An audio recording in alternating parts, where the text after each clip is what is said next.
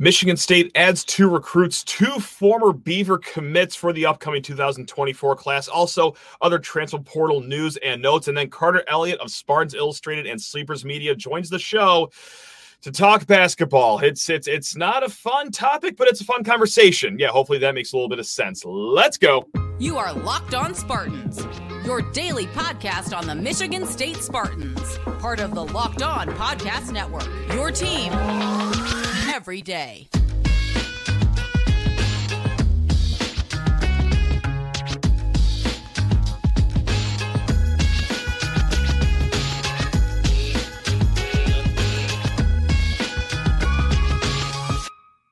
Today's episode of Locked on Spartans is brought to you by FanDuel. Make every moment more. And right now, new customers get $150 in bonus bets with any winning $5 money line bet. That is 150 bucks if your team wins. Visit fanduel.com slash locked on to get started. Spartan friends, Spartan family, Locked on Spartans listeners, thank you guys so much for kicking off your day with us here at Locked on Spartans.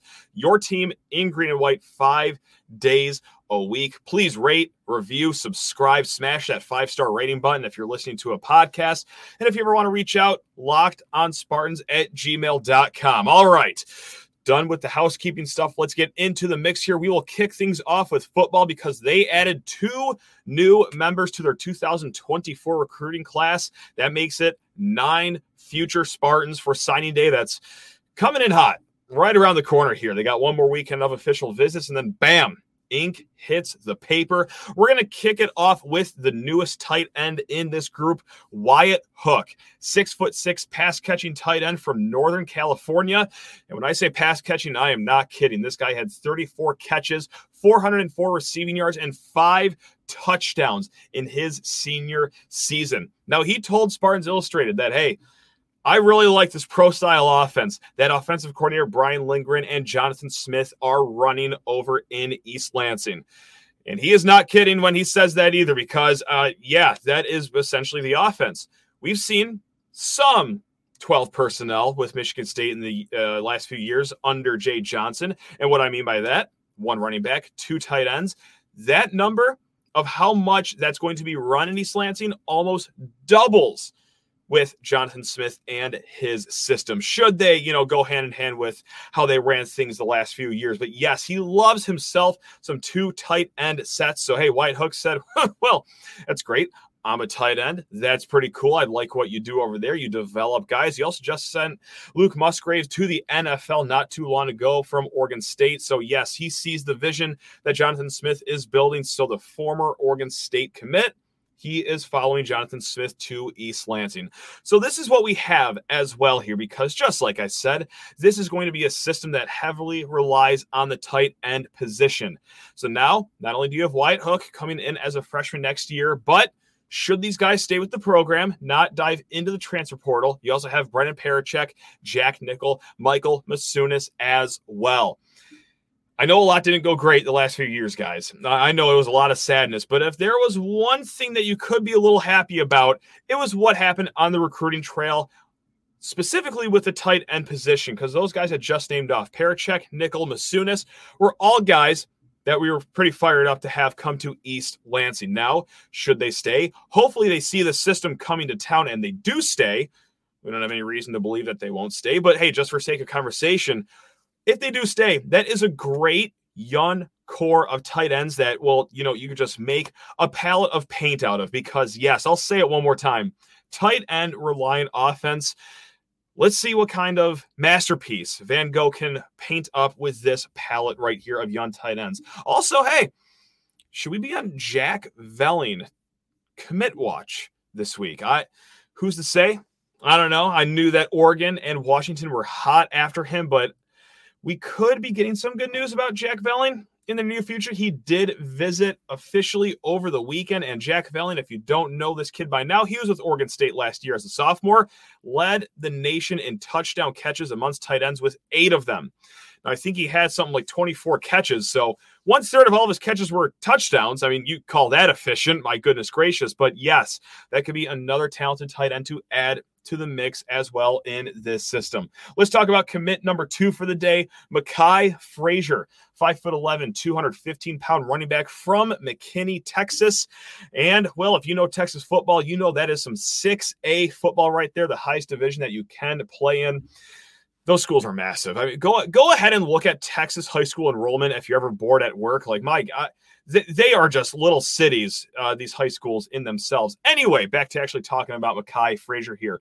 Powerful running back, and I got to tell you, very reminiscent of Brandon Wright for a few reasons. One, you can just see it on his high school tape. Very powerful runner. Also, diamond in the rough sort of guy. Just like Wyatt Hook, he is a three star as well. Many recruiting services had him ranked outside the top 1,000 players in the country. But another comparison with Brandon Wright is that he's also a strong edge rusher too for his high school team. Now, again, he's five foot 11, 215 pounds. I don't know if he's ever going to mold into that edge rusher, but man, when I was watching the tape, it's like, okay, yeah, I kind of see the vision. If, if not for nothing else, really solid football player here that you have in Makhi Frazier. So, one more note to have about recruiting, especially with the running back position Anthony Scuda Carey. One time commit for the Michigan State class. He decommitted right before Jonathan Smith was hired. And then, well, my goodness gracious, it looked like things were going well that he was going to eventually commit here. He was going to visit this upcoming weekend. And you know how this is going to end. He is no longer officially visiting this weekend. He is going to go visit Texas A&M. So no, that that doesn't you know mean for sure that he's not going to commit here. But I, it, let's all be adults about this. Uh, it does not look good on the four-star Anthony Scuda carry front. So right now, as it stands, Michigan State at nine commits for the 2024 class, and the two guys I just named, like no, they are not your blue chip recruits. By and large, this class is ranked in the 80s right now. I believe on Rivals they are 89 and 24/7 Sports doesn't have them too much better. But here's my take on the whole class right now is that in reality, right now, new staff brought on, you didn't have a whole lot of commits to begin with before he even joined.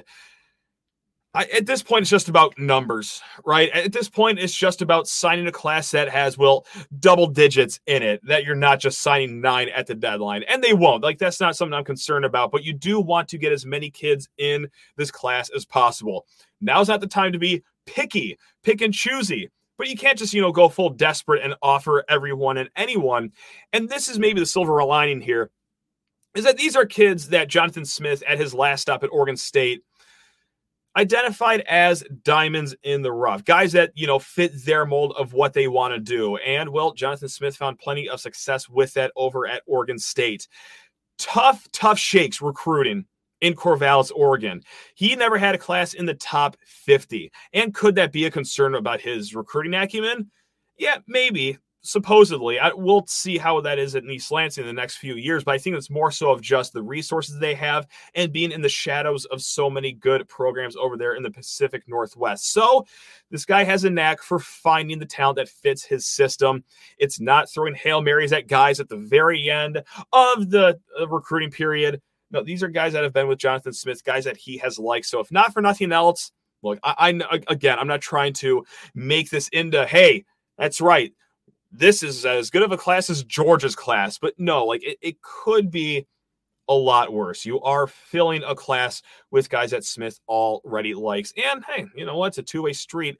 Guys that already like Smith as well. Some quick transfer portal news. Uh, big dually Kristian Phillips, backup offensive lineman last year, saw a good amount of reps though. He was in the transfer portal for about 17 minutes. He uh, entered his name over the weekend. He has already pulled his name out, which is only good news for Michigan State. Again, um, maybe starting caliber coming into this year's team. But at this point, you guys have heard me kind of freak out about this every now and then the last few shows here. Is that wow? At one point, we were looking to replace nine offensive linemen from last year. Oh boy, you have Boyd, you have Baldwin take their names out of the portal. All right, that's only seven. Now you have Big Dooley, that's six. And as it stands right now, only Spencer Brown is the lineman that has landed somewhere else. He is going to Oklahoma. So we're going to keep our eye on the other five guys that could come back, pull their name out of the transfer portal, but that is good news. Also, Jonathan Kim again, this is just weird. Like, it shouldn't be news that a kid is staying at a school that they're already at, but hey, 2023 college football, this is how things are going to be from now on. Jonathan Kim essentially announced that he's coming back to Mich- Michigan State next year. He is the rocket like kicker that uh, truly became my favorite player on last year's team. And that is a big, big, I guess we'll call it addition or maintain uh, whatever however you want to call it. It's nice to have jonathan kim next year. 68% on his field goals but that is a very misleading number because 12 of those attempts were from outside 40 yards. He went 7 of 12 from kicks beyond 40 yards and in that number four of seven from 50 plus yard kicks. So it's kind of his fault that he has a leg strong enough to go further than 50 yards because, well, they just kept trotting him out there. He was perfect from kicks inside of 40 yards. So, yes, this is a massive, massive guy to have on the team. And God, I'm just praying that for once this year, we're actually in some games where field goal kicking counts and means something. I think that'd be pretty neat to have finally this year. All right. And uh, hey, if you guys are looking for an Aidan Chiles update, you're wondering, oh my God, when's he going to commit? Is he going to commit? Is there something going wrong? Guys, from everything I know, and I've talked to a lot of people on this, um, eh, there's right now, right now, there's nothing to be concerned about. Like it's it, it, everything is going according to plan right now. I will, however, knock on wood, just to protect myself right here. But yes, I know that we're all antsy for the Aidan Chiles news to drop. And believe I'm one of you people because as the days go on, it's like, okay, what is going on? But no, you talk to actually level headed people that are very in the know. Everything is going according to plan still for this four star transfer out of Oregon State. And also, really quick Noah Kim, former starting quarterback for Michigan State, he is going to Coastal Carolina and Coach Kapilovic. He was the offensive line coach here for those four years at uh, Michigan State. He has landed at Baylor. All right, so there is your roster news for football. We're going to get into the basketball mix here in a hot segment. First, you need to talk your ear off about FanDuel Sportsbook. As the weather gets colder and the season gets older, the NFL offers stay hot on FanDuel. Right now, new customers can get $150 in bonus bets with any winning $5 money line bet. That's right, gang. You don't even need to lay the points. You could just look at the NFL menu of games and pick a team that you like let's say they're double digit spread favorites. Don't even don't even lay the numbers. Just like I said, just take them straight up. And if that bet hits, that is one hundred and fifty dollars in bonus bets straight to you. If you've been thinking about joining FanDuel, there's no better time to get in on all the action. The app is super easy to use, and there's a wide range of betting options, including spreads, player props, over under, and hey, my personal favorite, first time touchdown score, and so many more great options to make game day even better at FanDuel. So, what are you waiting for, gang? Visit fanduel.com slash lockdown and kick off the NFL season. It's FanDuel, official partner of the NFL. Also, for all you last minute holiday shoppers out there, teamticker.com is where you have to be for the Spartan in your life, or hey, Maybe you are just that Spartan in your life. Give yourself the best item for your basement, your man cave, your kitchen, your garage, your bathroom, wherever you want to hang one of these team ticker signs. Go get on that at teamticker.com. Now, if you're watching on YouTube, it's very easy to see what I'm talking about. It's this beautiful sign behind me. If you're on the podcast, this is a countdown sign you know, that you just see at a sports bar, but with 80 times more steroids. They have weather reports, they have schedules, they have stats, they have standings, AP polls. It is updated every single day, all accurate information. And my favorite part about Team Ticker is that, hey, they don't do a lot of schools right now. It's a new company. Michigan State is one of these lucky schools to have something on teamticker.com. And also, since they're so new, not a lot of people have these signs, guys. So stand out amongst the crowd. Give the best gift possible at teamticker.com. Use promo code locked on, all one word, to receive $50 off of your purchase. Again, gang, that's promo code locked on for $50 off this holiday season at teamticker.com. Folks, I have oddly enough been looking forward to this one. And look, let's just, you know, cut it straight to everyone here this is going to be a miserable 15 to 20 minutes. But hey, misery loves company. I love this man joining us right here. He is of Spartans Illustrated, of Sleepers Media. Guys, it's Carter Elliott, one of the best to ever do it. Carter, how are we doing, man? That's a dumb question. How are we doing, though? Doing okay? You know what? I think I'm doing the best I can do given the cards I've been dealt, and it was it was a, it's a bad hand. We're, we're not going to sugarcoat it. It's an awful hand, but I'm doing the best that I can. I appreciate you having me on. Yeah, let me change that right now because our friend Joe Lunardi, he is the bracket man. He tweeted out his bracketology.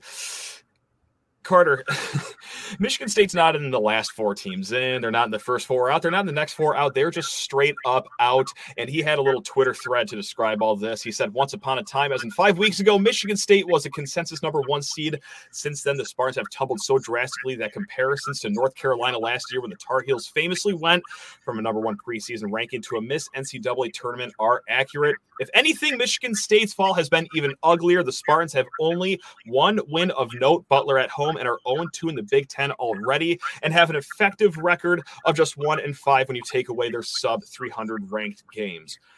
Carter, how are we doing now? We doing okay after reading all that? Uh, no, I mean you're just you're just really pouring salt into the wound there, but that's okay because uh, it the situation is what it is. Um, unfortunately, I'm sorry. I just like. Uh, I have to paint the picture of how bad things really are. Most state fans are well aware of like where we're at right now.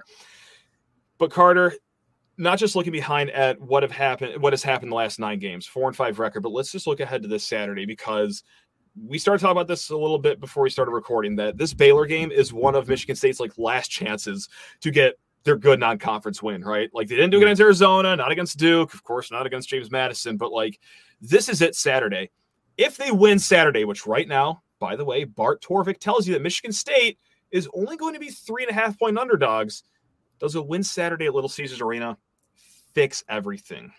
You know what? I don't think it fixes everything, but it'll definitely swing things in a crazy positive direction because you just spoke about like Lunardi and everything you do. Yeah. Uh, you know, kind of with what he's looking at with bracketology and things like that. And the unfortunate situation is when you look at this Michigan State resume, it is an absolutely atrocious resume. We have, to our note, like you mentioned, a 20 point win at home against Butler. But besides that, you really have nothing. And every opportunity that we had to get a marquee non conference win, we failed at that so far. Uh, you know, the loss to Duke, the loss to Arizona. Uh, we have another chance, obviously, with Baylor, but that's also surrounded by an 0 2 start in the Big Ten where you lose at yeah. home against Wisconsin, which when we look at, at the end of the year, that's a quad one win that we could have picked up right there. So we're still searching for that at this point. This now becomes honestly a must win game unless we're going to go in some crazy run in the Big Ten, which honestly, if there's a, if there's a little sliver of hope, that might happen because outside of Purdue and Illinois, the Big Ten looks like it's very, very bad this season, mm-hmm. unfortunately. I refer to it as the little 10. It's gone from the medium 10 to the little 10 this season. so, you know, we might have opportunities like that, but the, the, the swing that the season could make if we get this win somehow at Baylor, and I say somehow because it's going to be a very, very tough game to win, even though it's, you know, neutral site, LCA, basically going to be a home game for Michigan State. But uh, this, this Baylor team is extremely tough. Dogs. I mean, God, just – I love Baylor uh, except for this week. Like I, I don't want to see them right now. But hey, we have no other choice. I'll actually be at that game on Saturday because if I'm going to see the execution of the season, I, I want to see this in person, Carter. Um, but that's like the weird conundrum with the Big Ten schedule is that yeah, it, it is a down year. There are a lot of gettable games. What games impress the resume though? Like that, that's the thing. And Carter, I. I've got a really sad stat right here. I may have just spoiled my little question here, but right now, Bart Torvik tells us there are seven quad one games left on the schedule for Michigan State. What do the computers say?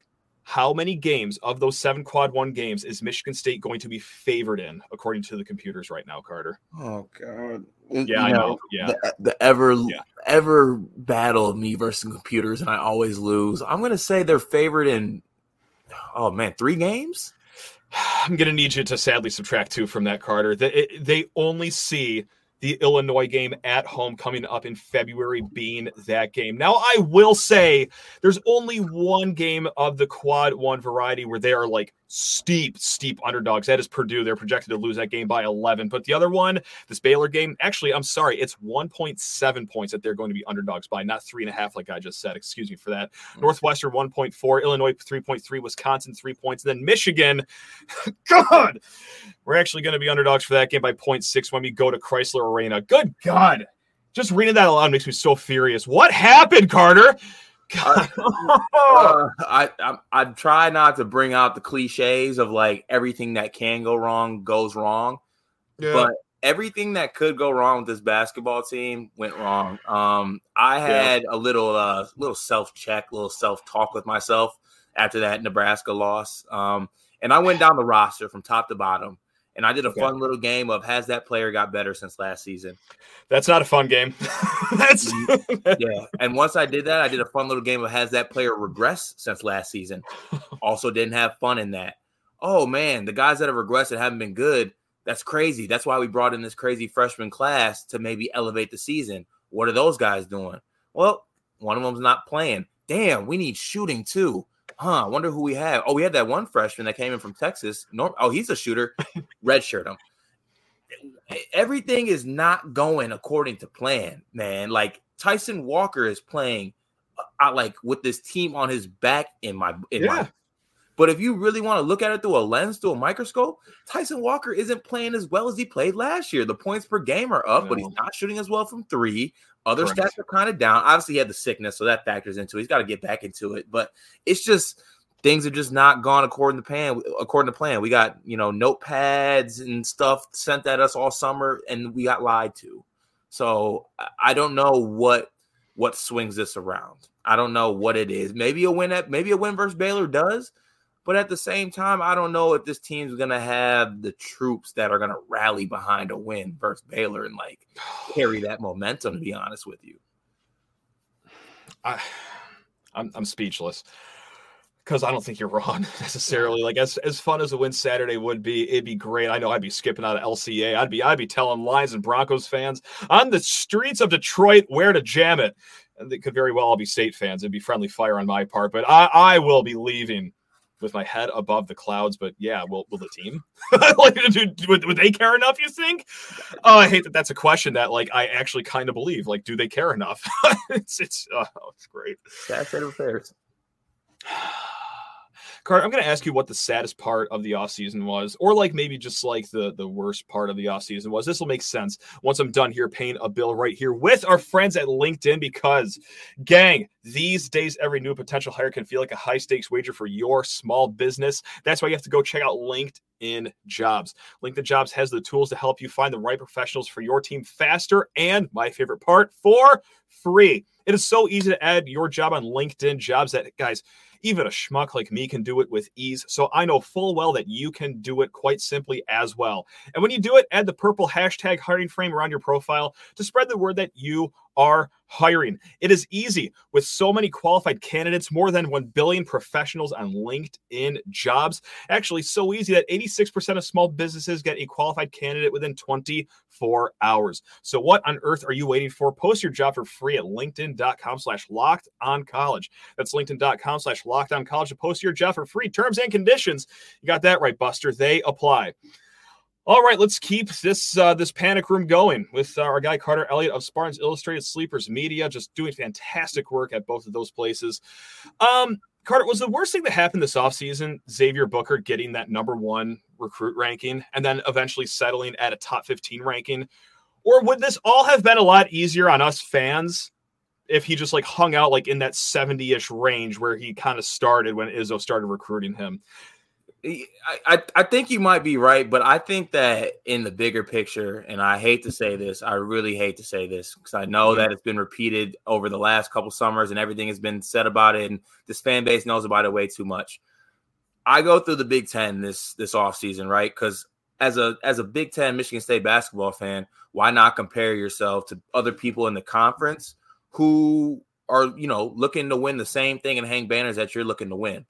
And I go team by team and every team that I look at, they did not only recruiting as far as like, you know, what Michigan State did. Obviously, they had a really good recruiting class, the best in the yeah. Big Ten. That's a real thing. We should hang our hat on that. That should be something that we should be proud of. But I look at every other Big Ten team, and they are doing something to improve their team through the transfer portal. Because right now we are playing in an era of college basketball where we are playing kids on a night to night basis who are old enough to rent cars. You are playing 24 and 25 year olds on a nightly basis, and it's not fair to expect freshmen to come in and you know be the, the savior of a program right away. And I look at every single program, they've done something, even if it's a little bit, to add something to the transfer portal, whether it be a wing, a big.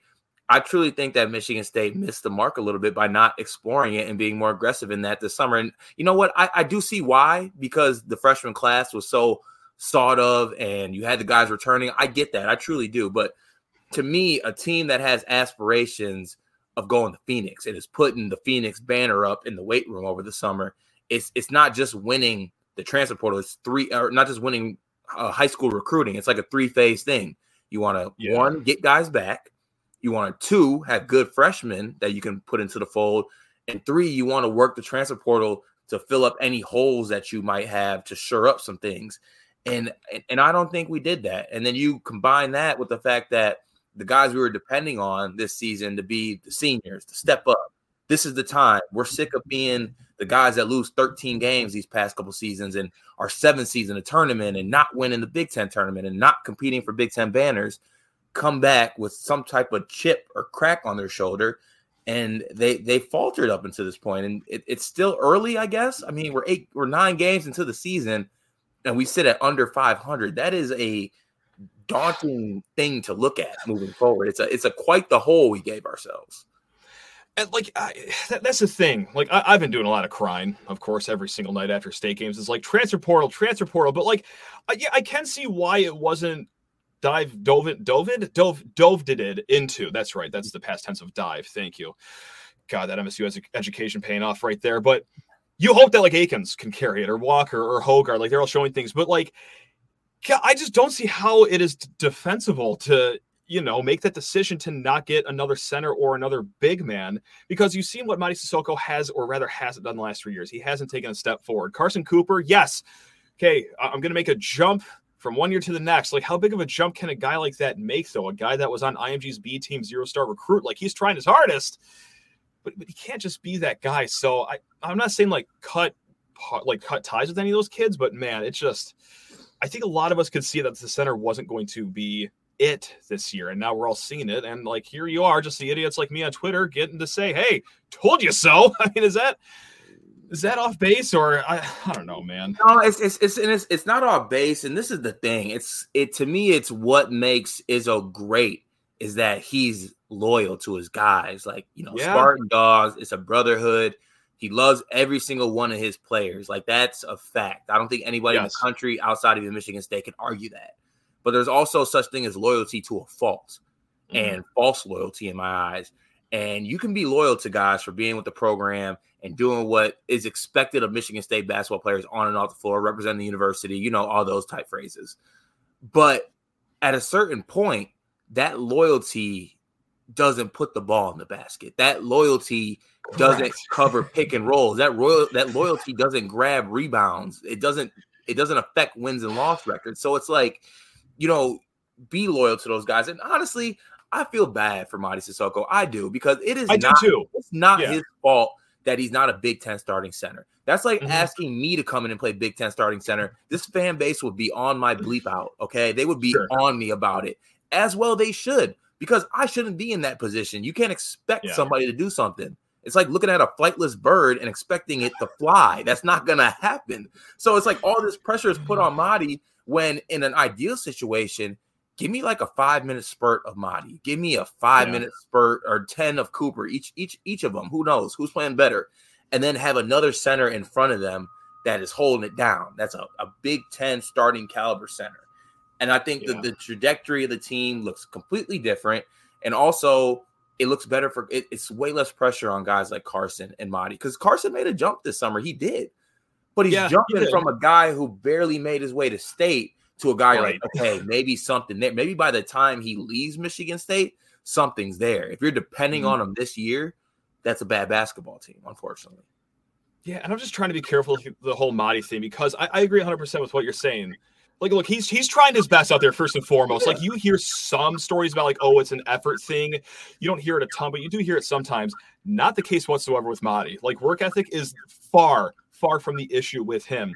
Also, okay, it's kind of on the coaching staff to make sure a guy develops a little bit over four years, or if he doesn't develop, we'll see it and get someone in here that could start, that doesn't make Mady having to be this 18 minute a night guy when he really can't be on the court for that long. So I that, that's why like I'm trying really hard to like make it clear that like yes, it's been disappointed with center, but like I don't want to like individually attack the kid because eventually in year four, some of this comes to the staff, right? I mean, that's yeah. I mean, write that out on it. That that's that's kind of where I look first, and this is how I look at it too. Like people always kind of bite back at me in times when I want to talk about Coach Izzo and what he does.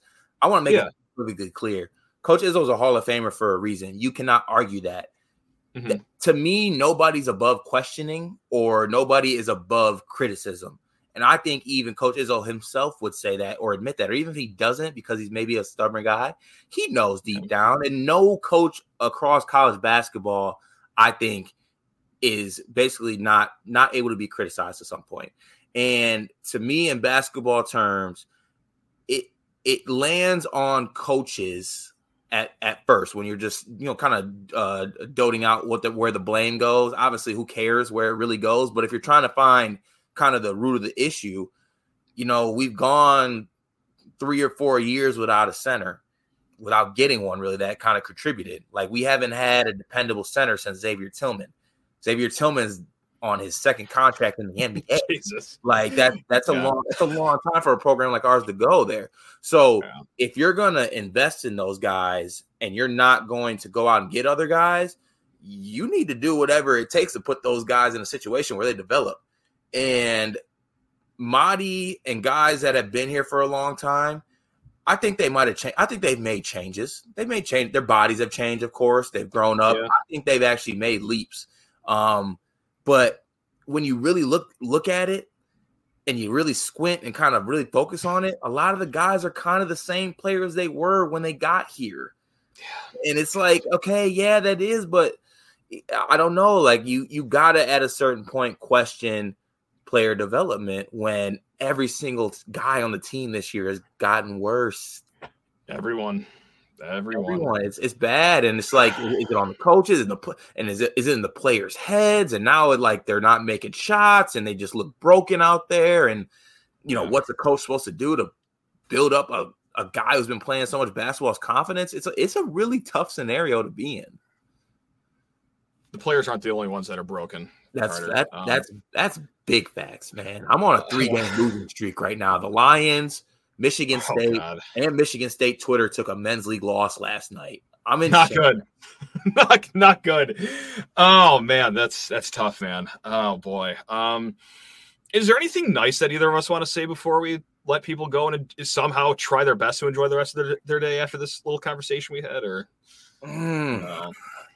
I yeah, think the one thing I, am gonna make something up for y'all right now because it's really bad to be honest with you. I'm not a am not a moral victory type of fella, but um, I think though the one thing that can give you, even if it's a one percent of hope, is that if there is a group of coaches, if you told me right now to name five or ten coaches that could get a team out of this situation, Coach Izzo would be one of those coaches.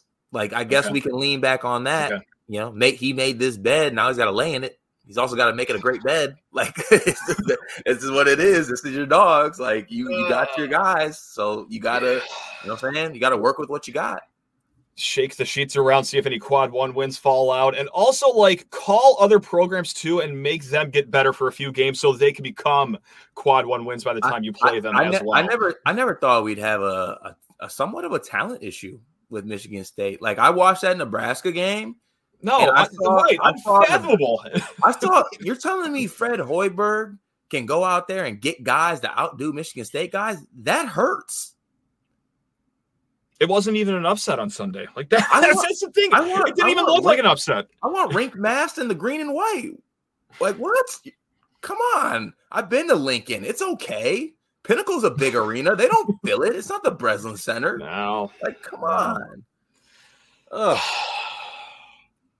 Well, oddly enough, this makes no sense what I'm about to say, but I, I did enjoy this chat, Carter. Uh, it's therapeutic.